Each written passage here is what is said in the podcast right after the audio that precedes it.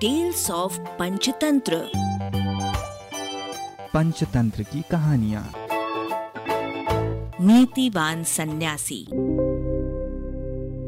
एक जंगल में हिरण्यक नाम का चूहा और लघु पतनक नाम का कौआ रहता था।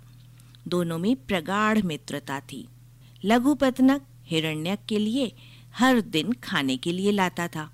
अपने उपकारों से उसने हिरण्यक को ऋणी बना लिया था। एक बार हिरण्यक ने लघु पतनक से दुखी मन से कहा, इस प्रदेश में अकाल पड़ गया है।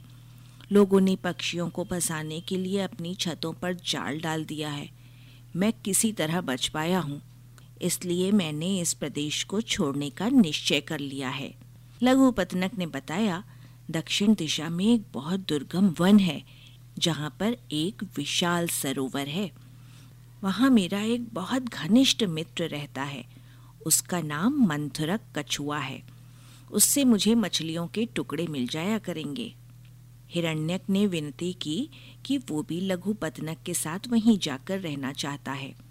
लघु पतनक ने उसे समझाने की कोशिश की कि उसे अपनी जन्मभूमि और सुखद आवास को नहीं छोड़ना चाहिए।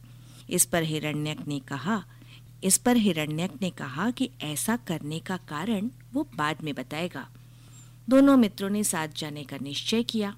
हिरण्यक लघुपतनक की पीठ पर बैठकर उस सरोवर की ओर प्रस्थान कर गया।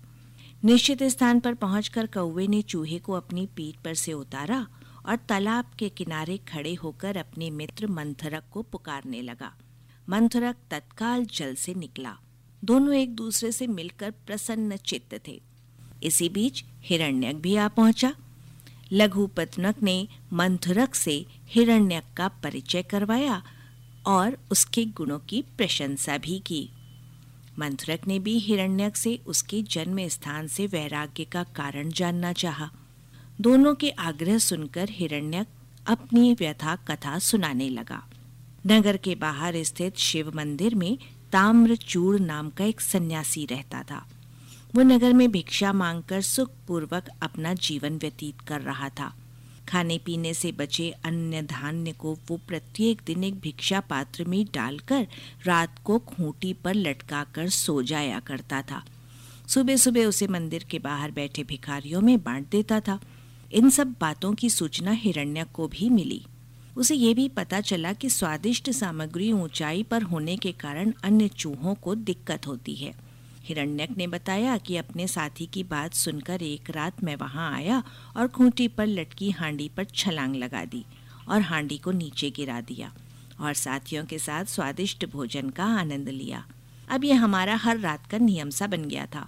परेशान होकर सन्यासी एक फटे बाँस का डंडा लेकर आया। डंडे की आवाज़ से हम लोग डर जाते थे, लेकिन उसके सोने के बाद पुनः हंडिया साफ़ कर देते थे। एक बार सन्यासी का मित्र एक बार सन्यासी का मित्र वृहद स्फिक तीर्थ करने के बाद उससे मिलने आया।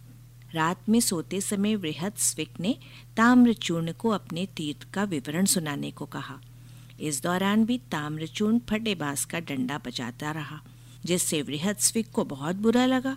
तब ताम्रचूर्ण ने उसे डंडा बजाने की असली वजह बताई। वृहद स्विक ने जिज्ञासा दिखाते हुए पूछा, चूहे का बिल कहाँ है? ताम्रचूर्ण ने कहा, ये तो मुझे पता नहीं। लेकिन ये स्पष्टता कि ज़रूर ही ये बिल किसी खजाने पर है। धन की गर्मी के कारण ही ये चूहा इतनी अधिक ऊंचाई तक कूद पाता है। बृहद स्विक ने एक कुदाल मंगवाया और निश्चिंत होकर रात में दोनों सो गए। हिरण्यक ने कहानी सुनाना जारी रखा। प्रातःकाल बृहद स्वेक अपने मित्र के साथ हमारे पद चिन्हों का अनुसरण करते हुए हमारे बिल तक आ ही पहुँचे। किसी तरह मैंने अपनी जान बचा ली, लेकिन अंदर छिपे कोष को निकाल लिया उन्होंने। कोष के लुट जाने से मेरा उत्साह शिथिल हो गया। इसके बाद मैंने उस खूंटे तक पहुँचने की कई बार कोशिश की, लेकिन असफल रहा। मैंने धन को पुनः प्राप्त करने की भी बहुत कोशिश की लेकिन कड़ी निगरानी के कारण मुझे वापस नहीं मिल पाया। इस कारण मेरे परिजन भी मुझसे कन्नी काटने लगे थे। इस प्रकार मैं दरिद्रता और अपमान की ज़िंदगी जी रहा था। एक बार मैंने फिर से संकल्प लिया। किसी तरह तकिए के नीचे रखे धन को ला रहा था कि उस दुष्ट सन्यासी की नींद खुल गई। उसने डंडे से मेरे ऊपर भयंकर प्रहार किया। मैं किसी तरह जीवित बच पाया। जान तो बच गई लेकिन परिवार के लोगों के साथ रहना सम्मानजनक नहीं रहा, और इसीलिए मैं अपने मित्र लघु पतनक के साथ यहाँ चला आया। हिरण्यक की आप बीती सुनकर मंथुरक ने कहा, मित्र, निस्संदेह लघुपतनक आपका सच्चा और हितैषी मित्र है। संकट काल में साथ निभाने वाला ही सच्चा मित्र होता है। समृद्धि में तो सभी मित्र होते हैं। धीरे धीरे हिरण्यक भी अपने धन की क्षति को भूल गया और सुखपूर्वक जीवन यापन करने लगा। अरबा की प्रस्तुति।